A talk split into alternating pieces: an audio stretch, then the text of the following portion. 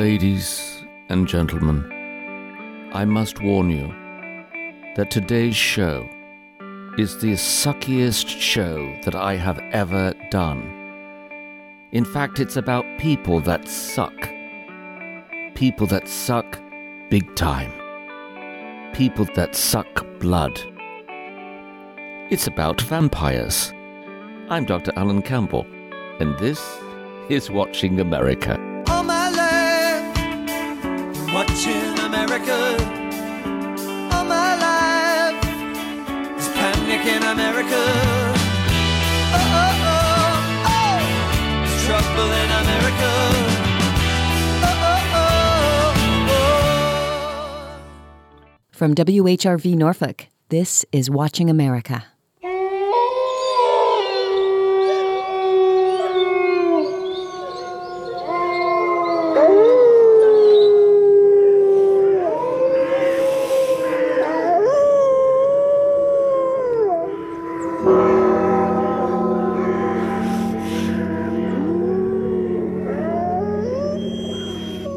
As a child, I was fascinated with an American show called Dark Shadows. Jonathan Frid played the vampire Barnabas Collins. Later, I discovered Bela Lugosi, and finally Bram Stoker's version of Dracula. Today's show takes a similar odyssey. It's a journey that has been embarked upon by millions of Americans. Now, as a caravan, let us collectively travel these roads together. Were it not for the nature of this particular program, I probably would have started with Pharrell because I'm happy. Because my producer, Paul Bibeau, one of the most knowledgeable persons on the planet about Dracula.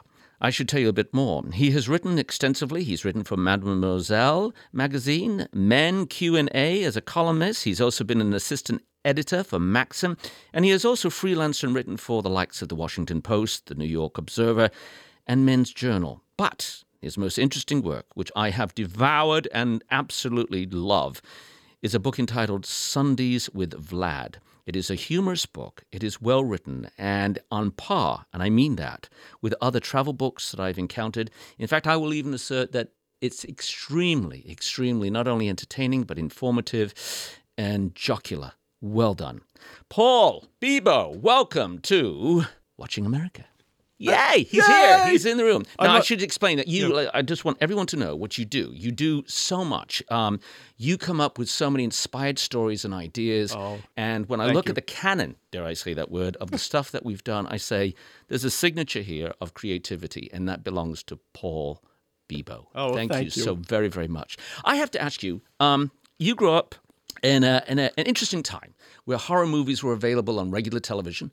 Uh, I've always wondered, since, well, not always wondered, but since reading your book, if you subscribed or bought copies of Fangoria. Do you remember Fangoria magazine? I do remember it. Actually, you know what? Yep. My real, uh, uh, what is it, drug of choice? Okay. Let's say, my is actually the the old comic books that would be like horror comic books, like almost like Tales of the Crypt before Yes, it became yes. a movie, before, it became, a TV show. TV series, yes. the idea of these these horror comics like i loved them and i loved um short stories by like ray bradbury and edgar allan poe that was my big thing in was- junior high you would find me in the junior high school library maybe this is partly because i didn't have enough friends right but uh, you would be, find me reading ray bradbury and edgar allan poe stories I can was- imagine you with a copy of The Illustrated Man reading it. Oh, right? yeah. And all that stuff, yeah.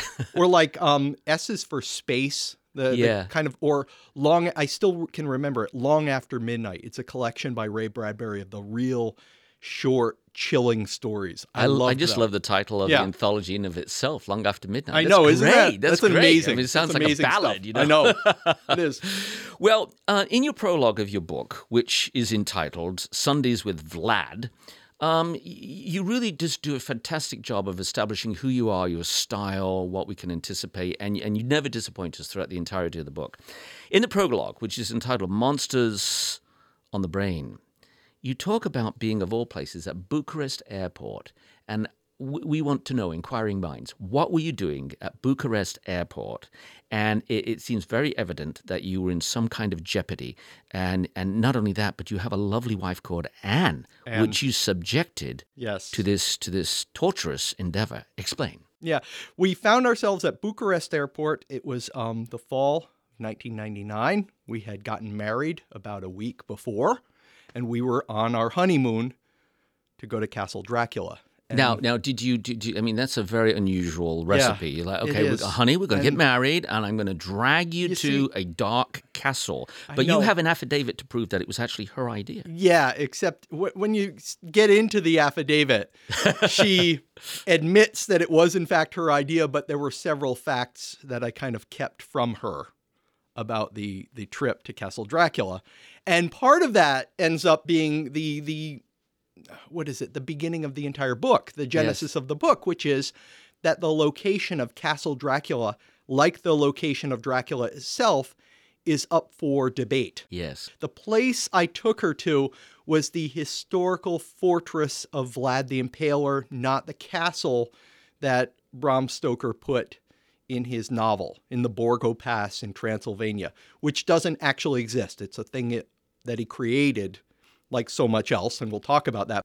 By the time you get to high school, Yeah, you are an avid Dracula fan. I mean, uh, beyond the norm. I mean, Yeah. you, you are con- consuming uh, a lot of material that you can just gobble up, and you become quite knowledgeable. And so in high school, um, you have an opportunity to take a unique course, which essentially, from what I've read, you're able to design yourself.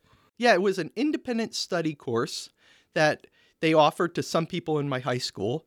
And what I wanted to do was a kind of a documentary type slideshow of and and this by this point with my sort of interest in vampires, it was very much about the folklore of vampires. It wasn't about the literary vampire. It wasn't about um, the the movie vampire. It was what did people in different parts of the world actually believe that we would call vampires, That's right? the that's the budding journalist in you I, coming th- through. I think a little bit, yeah, right? scratching beneath the surface. Yeah, and and there's something about for me the mystery is to find a place where you can say, okay, this is no longer a story. This is something that people actually believe. Now that's not the same thing as saying it's real, right. but you get as close as you can to the mystery of it because Yeah. here is a here is a thing that people in some village somewhere really thought was true. And that fascinates me. I must ask, what was the initial inception or awareness of vampires? Was it a particular, I mean, was it reruns of Dark Shadows, the TV series, or, or was it a movie? Was it Christopher Lee? Was it Bela Lugosi? Who I- was it? I bet, and I'm not positive, but I bet it was the Count on Sesame Street. Really? Yeah, because that was One, two, two, uh, three, three. right? Exactly. Who is, by the way, the Count as envisioned by Bela Lugosi. It's- Absolutely, And this yeah. is part of my book is this exploration of identity, of the identity of this of this thing that we call Dracula, and how the identity uh, shifts and changes over time. So now you, you're in high school and you, you're doing this studying, and Yeah. actually you are so proficient in your knowledge that you actually are presenting at the local library Yeah, I with gave a- adults coming. Yes. Now, I thought it was very interesting, right? But I, in the end, like looking back on it, I, I could have gone much much deeper into it. But I did have a great survey of the different vampires of the world, of the you know the rakshasas of India who drank blood through the feet, or Yeah, the, can you explain that? Right, I- that, that that that really got me. Oh, Uh, yeah, they- okay. they- these they suck these- blood out of people's feet when while they're you're sleeping. Yes. Okay. Which you think about that. That's I don't know that's if I want to. yeah. And then there's a kind of thing called a Vetala, which hangs upside down, and and I think that's from India as well. There's an ancient Assyrian monster called the Ekimu, who you know it's it's not clear exactly how he destroys people but he can he can appear in a house at night and destroy people. Now at the time while i was discovering all these things what I didn't hit on and what what later became evident to me is that at no point did people the people of India or ancient Assyria necessarily call this a vampire quote unquote right Right, the yeah. word vampire is a it's it's from upir and then but before that, I believe it's Uber. It, it has a very specific Slavic root that ultimately goes back to, I believe, a Turkish word for witch.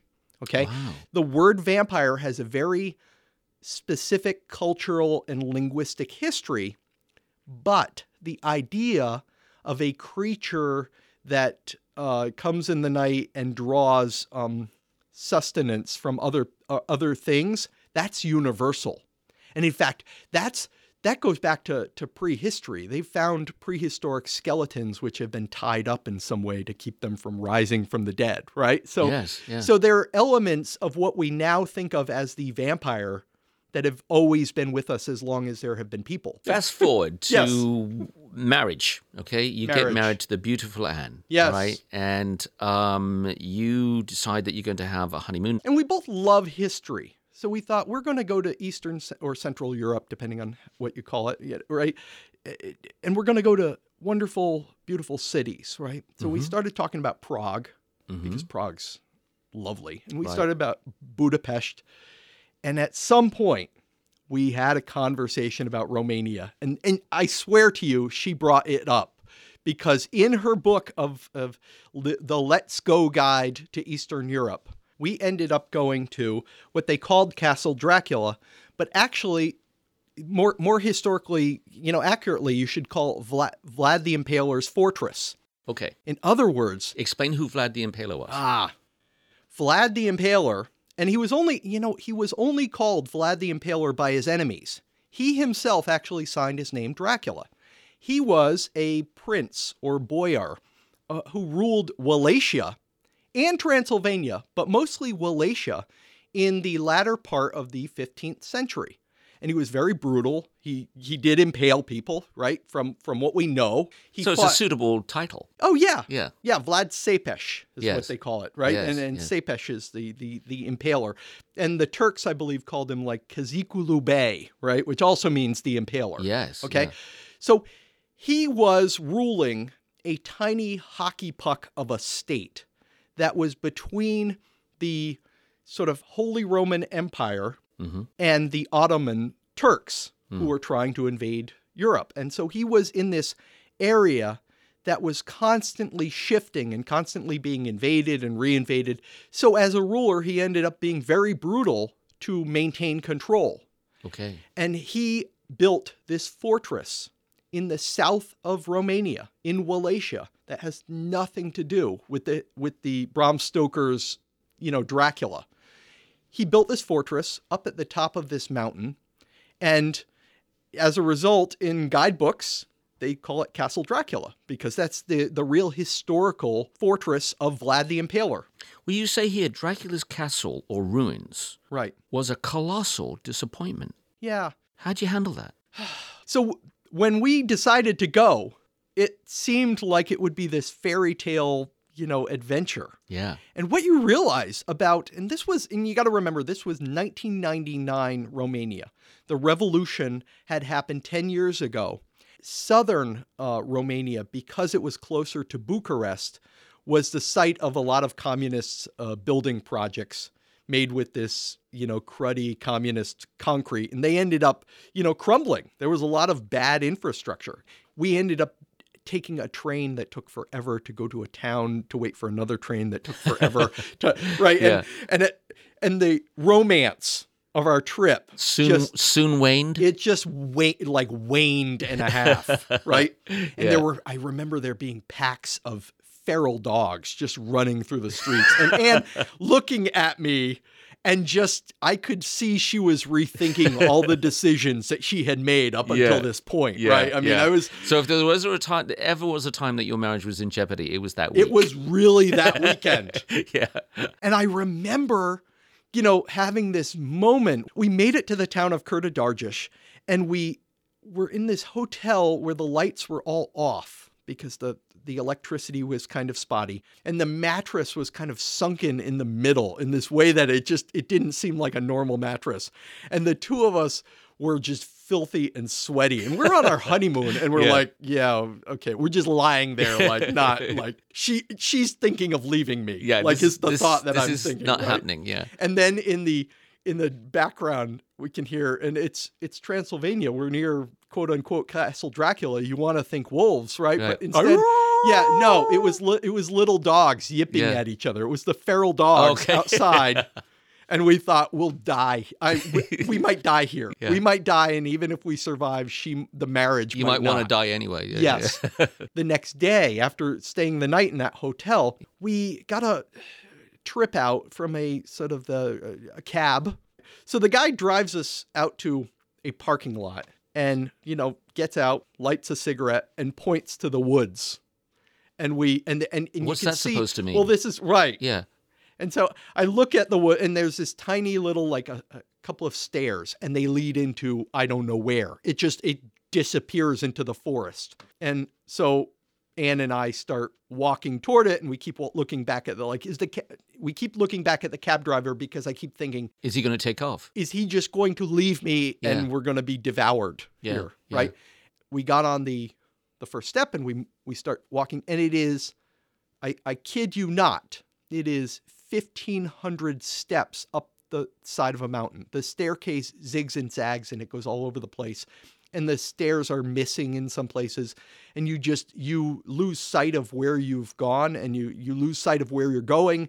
You are in the middle of these woods with a staircase just going through it and it is it is a 45 degree incline at best. Wow.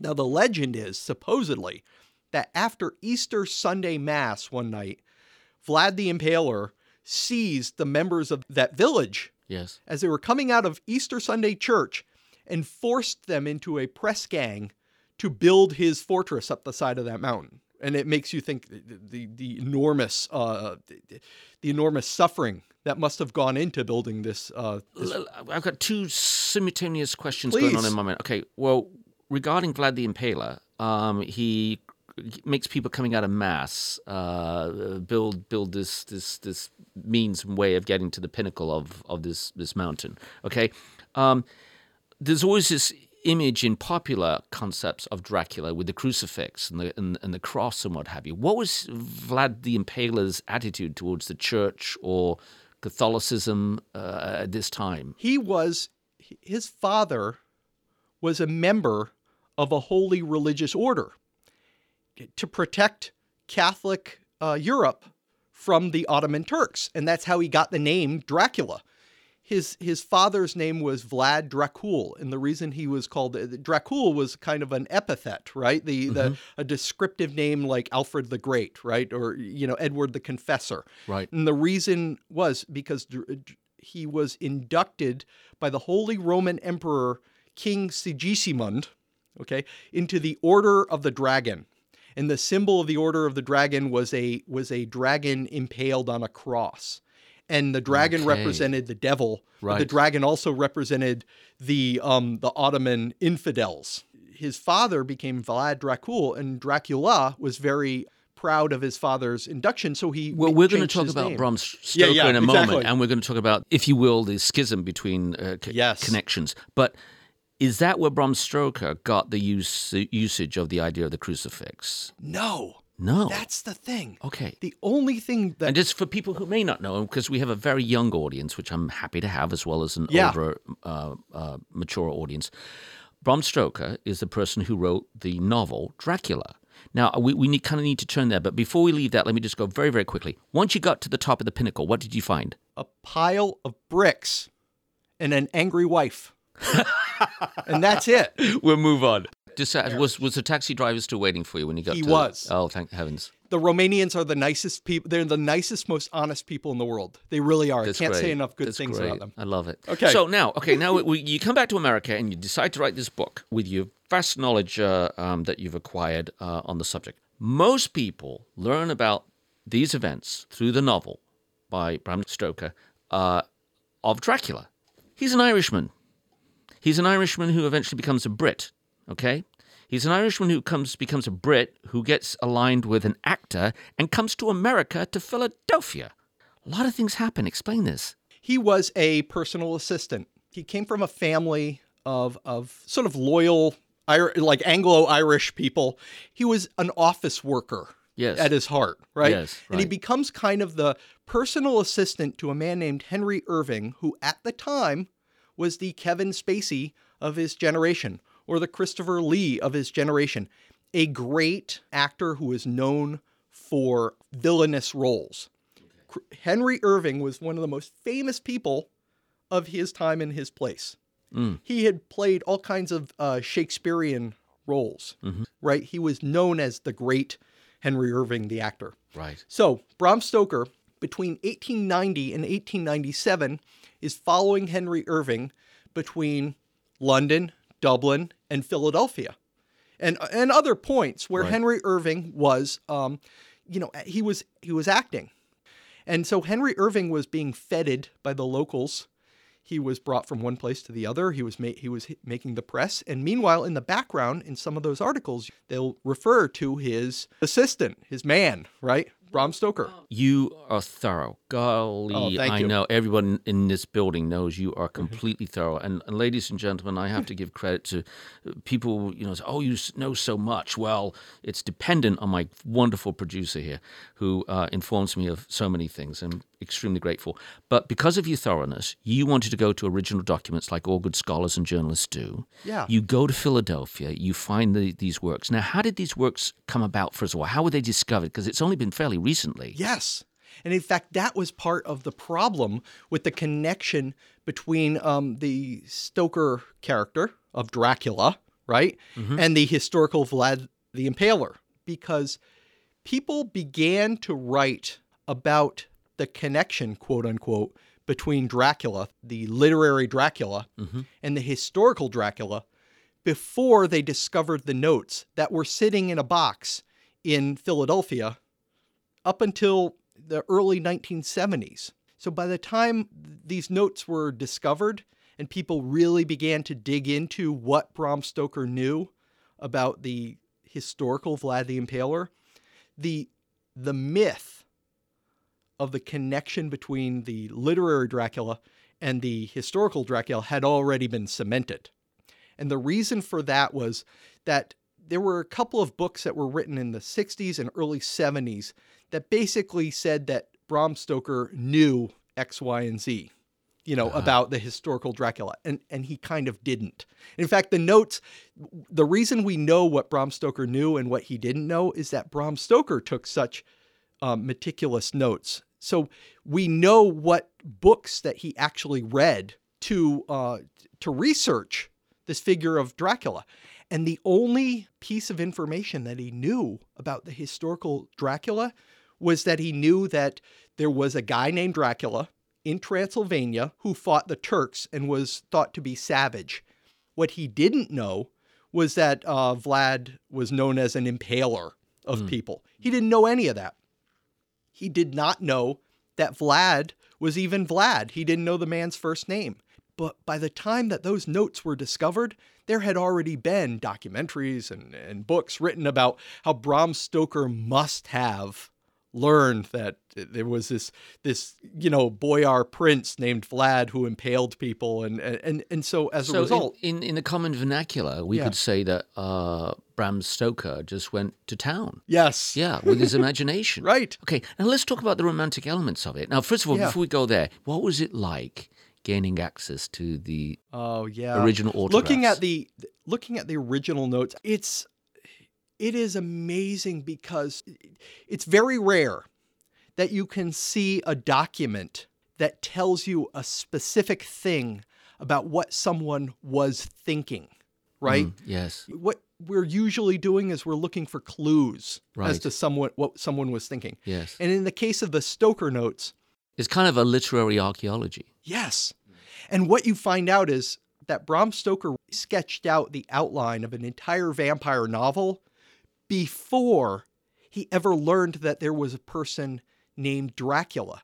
And the reason you know that is because he didn't name his character Dracula at first. Hmm. He named his character, and this is terrible. This is a terrible name, but he named him Count Vampire, Vampire. which is, you and know. originally it was called The Undead. Yes. Right? Yes. Okay. And the Hutchinson edition, which is uh, the edition that was right before the Constable edition, you know, the, first edition, very first edition, you know, has that subtitle, The Undead. And some of the earlier versions have the castle blowing up, like we're in a Jerry Bruckheimer movie, right? Wow. right. Like, which is a, here's here's what happened. We you got to remember that Dracula was written between 1890 and 1897, hmm and by that point, there was a very developed body of literature about vampires and about monsters. There was a there was an Irishman named Sheridan Le Fanu who had already written this book about vampires called Carmilla. hmm Um, the the Frankenstein novel had been written somewhere between like 1818 and the early 1820s Mhm. by Mary Shelley. Yes. And during that famous weekend that Mary Shelley was um, was sketching out Frankenstein, uh, John Polidori was sketching out a a, um, a story called uh, I think it's the the Vampire, right? About Lord Ruthven, Mm. who he based loosely, the the legend goes, on Lord Byron. Okay. And so you have a vampire literature Developing. for yes, for for like 80 years before Bram Stoker does it. Okay. And so Bram Stoker is not the guy that invents the, the gothic yeah. vampire novel. Yeah. And in fact, before he gets to Dracula, before he discovers Dracula, his novel is very wooden and it's and it's not all that inventive. He set the he set Dracula in Styria, Austria, which is the birthplace incidentally of Arnold Schwarzenegger instead of Transylvania. Interesting. Yeah. Yeah. And it was also the location of the Carmilla novel. Like in other words, he set yeah. the he he he did a knockoff Right. of these other vampire Well, what, what are the facets that are directly attributable to uh, innovations uh, by Bram Stoker? oh, the one thing that I would say, most of all, Yes. his use of the form of the what I guess we would call an epistolary novel. The fact that the novel is a collection. It's not. There's no one overarching uh, narration. It's a collection of journal entries and newspaper articles and letters from one person to the other. I think that is the most fascinating part of it because it's what it becomes is a series of shifting tales that are all linked to each other. And then there are some descriptions of these tales being compiled in other tales. In other words, someone will write a letter to someone else, and then someone will talk about, well, we took that letter and we compiled it into the larger account, right? Yes. yes. And that is fascinating because what Dracula ends up really being about is the slipperiness of our stories, Yes. right? Yes. Um, there's one in which um, Dr. Seward, the the person who runs the lunatic asylum, is dictating notes on a wax cylinder, and he talks about the fact that he is dictating the notes on a wax cylinder. Like an early dictaphone. Yes, Dr. Seward is dictating these notes on the wax cylinder in the lunatic asylum, and it's been pointed out by scholars that as you read that, you must be thinking about the voices Hmm. that are that are wafting through the halls Yes. that might be making an impression on that wax cylinder. And then of course, we take his account and the account gets put with other accounts and and so those voices get lost, right? If you're just joining us, you're listening to Watching America, and it is my great, great delight and pleasure to have my producer, Paul Bibeau, producer of Watching America, talking at length about that which he loves, and that's, well, amongst other things, Dracula and vampires. He's written articles for Men Q&A, uh, for Mademoiselle magazine. He's been an assistant editor for Maxim. He's written for the Washington Post and the New York Observer and Men's Journal. But he is also the author of Sundays with Vlad, uh, which is an examination of both his excursion and his wife uh, on this whole unraveling and understanding of the myth and historical merit behind the whole concept of Dracula. Um, let's go now to you as an individual. Okay. After this this journey, this this labyrinth that you've you've walked, and you uh, have returned to the United States, what was the most fascinating thing you discovered? afterwards with the Dracula, with the, Yes, with the yes. searching of Dracula. I think afterwards, w- the most interesting thing was that I then went back and tried to write a Maxim article about the failure of a, of a theme park that they had built in Transylvania. Now, I saw some pictures, which you include Yes. in the book. It's There's a, li- little underwhelming, as Yeah, one it says. is, isn't Yeah, it? yeah. Well, here's what happened in in the early 2000s. The, the Romanian government and several um, business leaders were looking for a way to um, drive up tourism in Transylvania, and somebody had the idea to build something called Dracula Land, right? And that would be built in Sighișoara, which is a wonderful um, Saxon village in um, in the middle of Transylvania, and it just happens to be the birthplace of the real Vlad the Impaler, the historical Dracula. Yeah, I mean, the commercial uh, possibilities are boundless. Yes, exactly. But you notice that every time I mention Dracula, when I talk about Romania, I have to I have to say whether it's the the literary Dracula or hi- the historical Dracula. That's true. and the problem is all of the sites for the historical Dracula are kind of in the south of that country. And all of the sites for Stoker's novel, where where Stoker never went, by the way. Bram Stoker never went to Transylvania. Did he just look at paintings? He looked at this entry in a travel guide.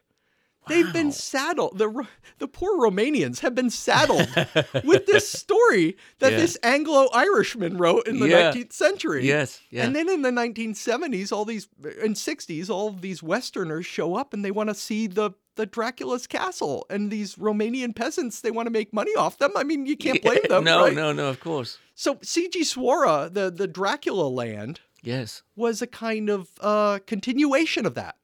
Let's let's bring people in mm-hmm. and show them Dracula. Right. And they couldn't decide whether to build a historical park that showcased the historical Dracula yes. or whether to literally build a vampire theme park like you know Six Flags over the Got you, over right, the yeah. revenant corpse right I Yeah. mean they couldn't decide and that was one of the reasons why the the project ultimately foundered. And and and investors kind of shied away. And there were other aspects of that the infrastructure wasn't there for tourism because uh, it, Sighișoara at the time was a very small town. And it, you know, and the locals had mixed feelings about having thousands of Goths descend on on them, right? So it fascinated me because it showed that the Romanian people who were in possession of this cultural artifact that is it, it, it's connected to one of the most famous villains of all time somehow couldn't and this is I'm being a yank here, right? I'm being Yeah. a money grubbing yank here. They couldn't make a I buck off it. I love people like that. Yeah, exactly. I'm looking at it and I'm Yeah. like, why can't they make a buck off this? Yeah, yeah. And in a way, they, you know, it's partly because what they had was the historical Dracula, and it was very different from what Stoker, Stoker, and then ultimately Bela Lugosi and Universal Pictures and all that had created. You did a lot of interviews, uh, and you did pop interviews of a sort. For instance, with uh, Bela Lugosi Jr. Yeah. And uh, you have suggested that we do this on the show. In the next segment, we're going to be talking to Bela Lugosi Jr. I know. I'm really excited Okay. about that. Now, I'd be remiss if I didn't ask this because people are going to wonder. You know, Yeah. uh, your favorite vampire or vampiress. So, would it be Elvira? Will it be Christopher Lee? Will it be Bela Lugosi? Um, will it be Vincent Price? Who, in your estimation, is the reigning superb Dracula? Okay, if you're going to talk about the the person with the most impact, Yes. it would have to be Bela Lugosi. Now that's not. Absolutely. I'm not answering your question quite about my own personal feelings. You should right? go into politics. Right, exactly. but because Bela Lugosi created, and he personally created, this wasn't a universal thing. Bela Lugosi, he personally created the image of the vampire and recreated it in a way that it had never been done, and it will never be the same. I mean, because first of all, he brought his own cape. That was his cape, you know, that he he brought to Right. you know to yeah, his yeah. stage roles because he'd later done the it, exactly he'd done it on stage in New York and everywhere. Yeah. and and and so the and he also created perfectly the the urbane and uh, romantic interest type vampire um like uh, Well, it is sexy. I mean, that's Yeah. one thing we haven't talked about. I mean, there's this whole. I mean, even as a child, I I, I got caught up in like, Oh, it's kind of nice, isn't it, to Yeah. be Dracula? You've got these women in in their negligees, in, in the long negligees, and mm. candles and wax burning, and you you get to go close to their necks, and it's kind It's of not, yeah. It's, It's it's, not hard to miss unpleasant. that. No. And in fact, Dracula, the, the original Universal Dracula, was released on Valentine's Day. yeah. Oh wow. And Okay. and the tagline was the strangest love story the world has ever known. You know? that's good. And this was very different. Now, my own personal favorite vampire okay, here we go. has always been Nosferatu, Oh, of course. which was the yeah. knockoff art. And this is this this tags me as very NPR. that's the, that's like the art house vampire. Yeah, right, exactly. He it was F.W. Murnau, the director of um, Yes. Nosferatu, got into a fight with the um, Florence Stoker, Mm. the widow of of Bram Stoker and the controller of his legacy Yes. she would not allow him to make a movie based on on Dracula. Right. So, and that's why all of the names have been changed and certain Yes, details. yes. Uh, the vampire in Nosferatu is destroyed by sunlight, whereas um, the vampire in Dracula is destroyed by like uh, I think it's Quincey Morris's hunting Mm-hmm. knife, right? Right. And even after all those changes, a judge ordered all of the copies of Nosferatu to be burned and destroyed. And they Wow. and they almost were, except one or two made their way to the west. And as a result of that, we still have Nosferatu. We still have it. Um, I have to say, Paul, Paul Bibeau, I'm speaking with, that this has gone by so very, very quickly. I, I wish I had more time with you. You are one of the most wonderful people to work with I've ever known. You're the most uh, studious, thoughtful, kind, persevering, tolerant of persons like me. And uh, moreover, you know how to work f- with a variety of personalities. And I'm going to say this you never fail. Thank you, my friend. Thank you, my producer. Thank you so very much. Sundays with Vlad. That's V L A D. Look for it. Get it. You won't. You won't be disappointed in any singular way, and I mean that. So, thank you very much, Mister It, has been wonderful. It's been wonderful. sir. God bless. God bless. See you.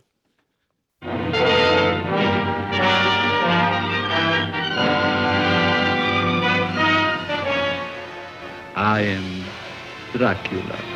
Dracula. The very mention of the name brings to mind things so evil, so fantastic, so degrading. You wonder if it isn't all a dream, a nightmare. But no, this is no dream. This is Dracula, the original terrifying story of a maniac and a man who lived after death, lived on human blood, took the form of a vampire bat, and lured innocent girls to a fate truly worse than death. Dracula! I am Dracula.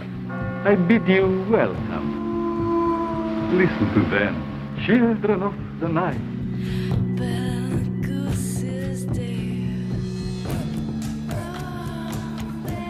There are various persons that, as a host, you hope that you may have the opportunity to interview. And for me, Bela Lugosi Jr. is one of those names. He is indeed the son of Bela Lugosi. Some would say, in a sense, the son of Dracula, but he is also his own person. He is a loving son who is very attentive to the memory of his father and has been for decades. He's also a very successful lawyer, and like his daddy, he is a gentleman.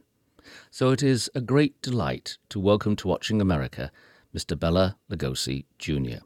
Welcome, sir. It's wonderful to have you here. Thank you, Alan. I want to ask you, first of all, um, your daddy was more, far more than Dracula.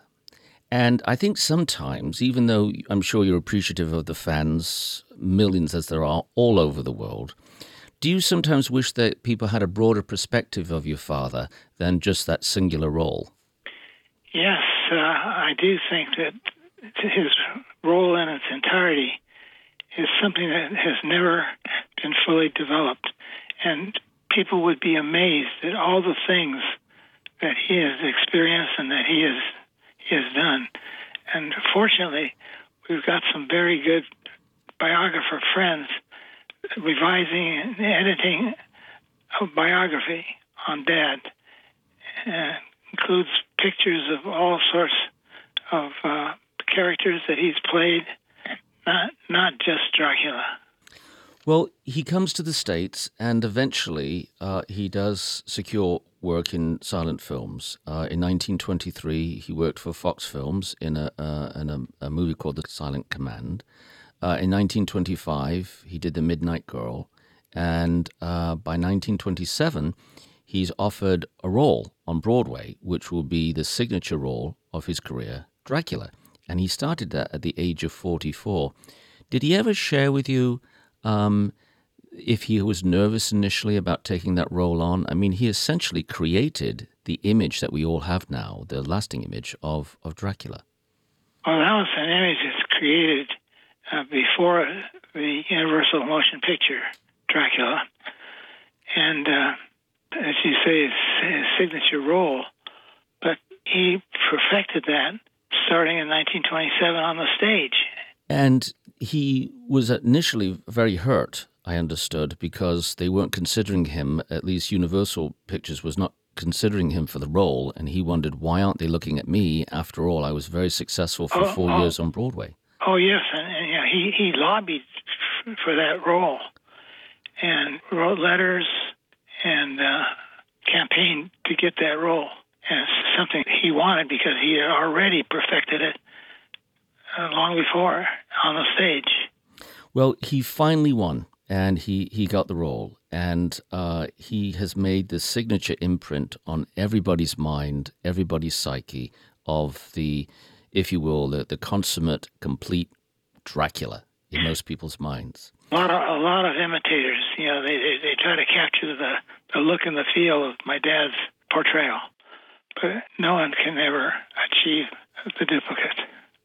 When you bore the name, as you still do, Bela Lugosi Jr., it's a name to be very, very proud of. But was it ever difficult for you as a boy uh, Oh, when you were in school? Oh, oh, sure. When you're when you're a school age kid, you want to blend into the lockers, and I didn't like standing out because everybody knew the name, even way back then in the '60s, and um, that's been something I've carried with me. And I try to be more anonymous, going by Bill Lugosi, but that wasn't working. So by the time I entered law school, I was all going by Bill Lugosi. he was completely a gentleman. And uh, as I said initially, uh, that certainly has rubbed off on you because you have a very gentlemanly manner and demeanor. Were you conscious of holding up the, the Lugosi name everywhere you went and with everything that you did? Well, you know, there's a legacy there. And my mission, daughter Lynne Lugosi Sparks, who you talked with, her mission is to preserve that legacy. And uh, there isn't a day goes by, virtually, that somebody doesn't recognize the name.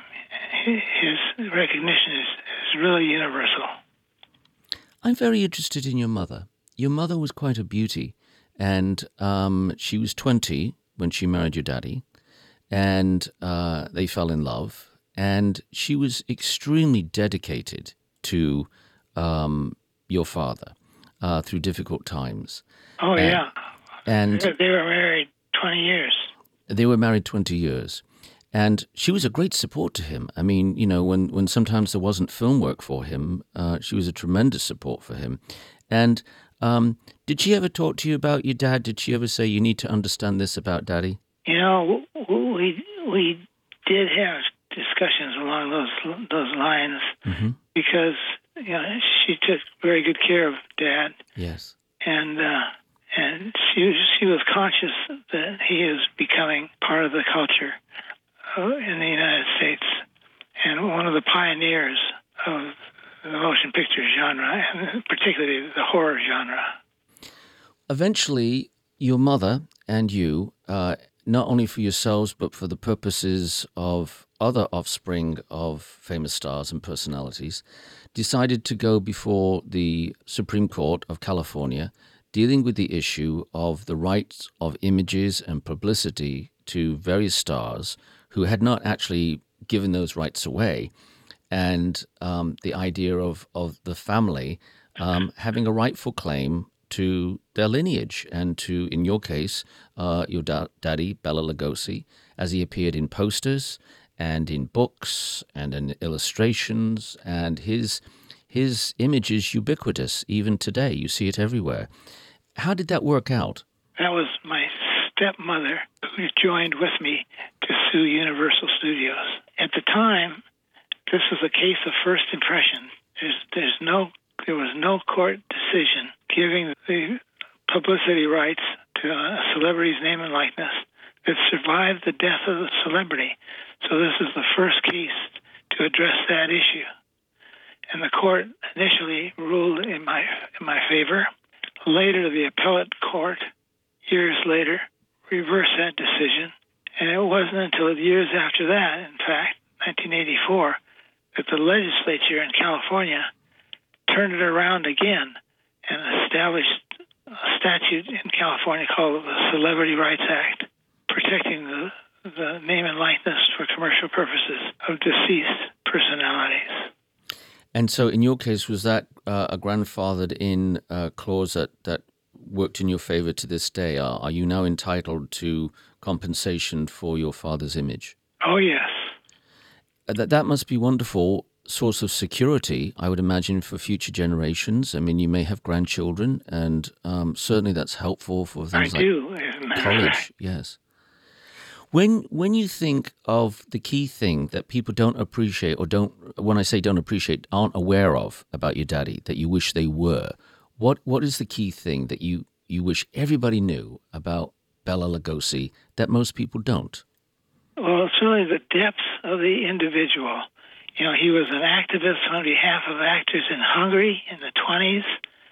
He came to America. He's one of the founding members, I think number 28 of the Screen Actors Guild, and tried to get uh, actors in those early days to uh, join the Screen Actors Guild.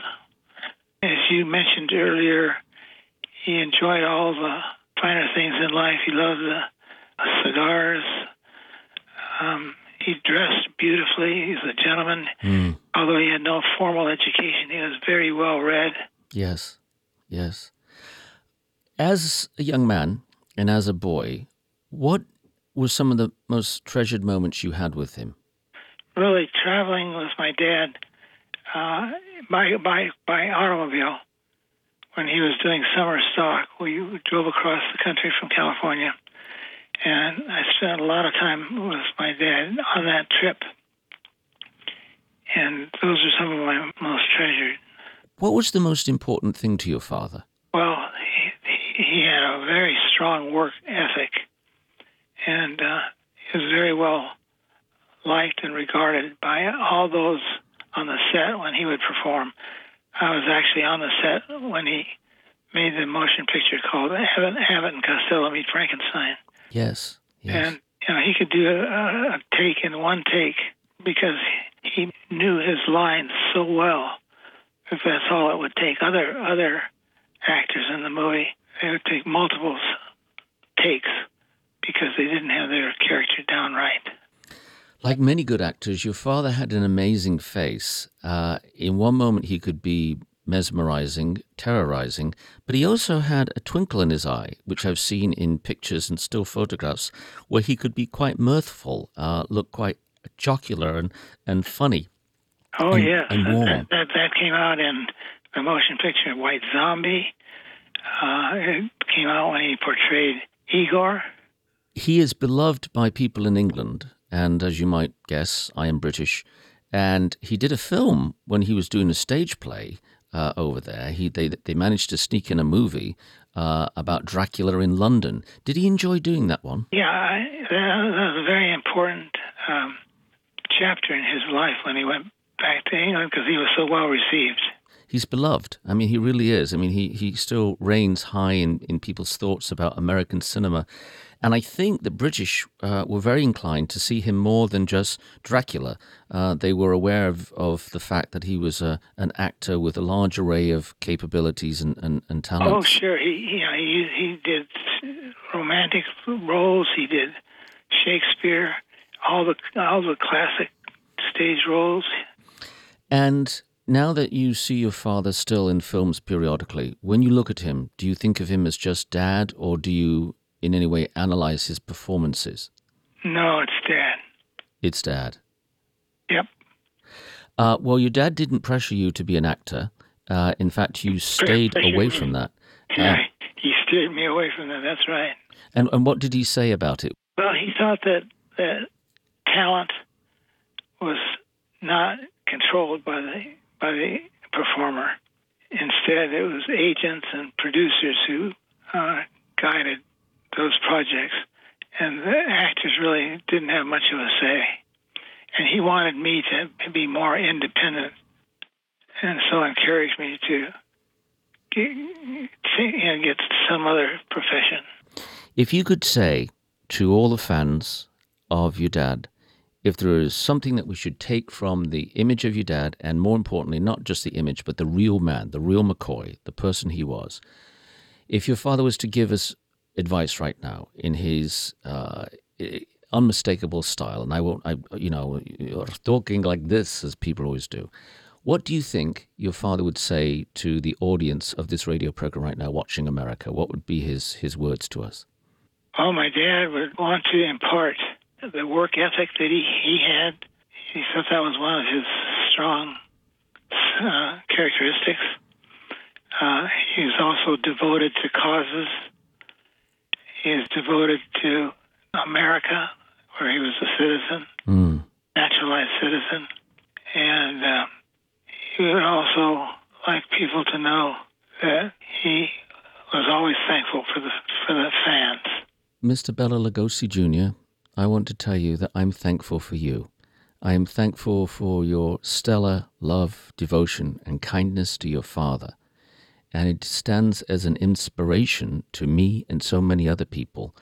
And really, it is a testimony to love. So I thank you, sir, for honoring us by being a part of this program. It was one of my desires to get an opportunity to speak to you. And I am so very grateful. You have fulfilled one of my desires. And you have also, moreover, given us insight to not just a character, but a man. And in keeping with our promise to stay with you for half an hour, I also want to thank you for taking this time because you talk about being a professional your father was and his strong work ethic. And it seems to me that you've worked very hard all these decades and years to be faithful to your father. And I thank you, sir, so very, very much. Well, thank you for the, those words. God bless. Take care. All right, and now. be good. Thank you, sir. Bye bye. Bye bye.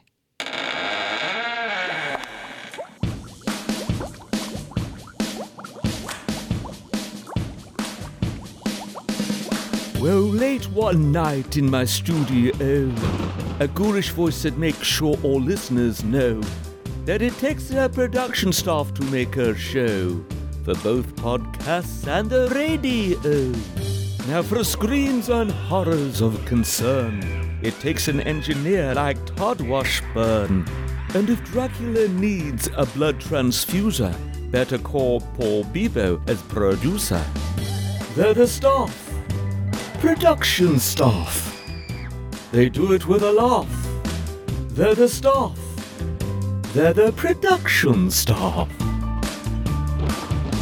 When Wolfman appeared, it was such a fright. Celia producer Gina Gamboni shut off the light. Then I thought I heard a zombie screaming out loud, but it was just executive producer Chucky Dowd. They're the staff production staff. They do it with a laugh. They're the staff. They're the production staff. And when Heather Mazzoni cast a spell, she turned Bert Schmidt into a witch's well. Then Dr. Alan Campbell, creator and host, danced a twirly twist with our virus ghost. They're the staff. Production staff. They do it with a laugh. They're the staff. They're the production staff. Watching America.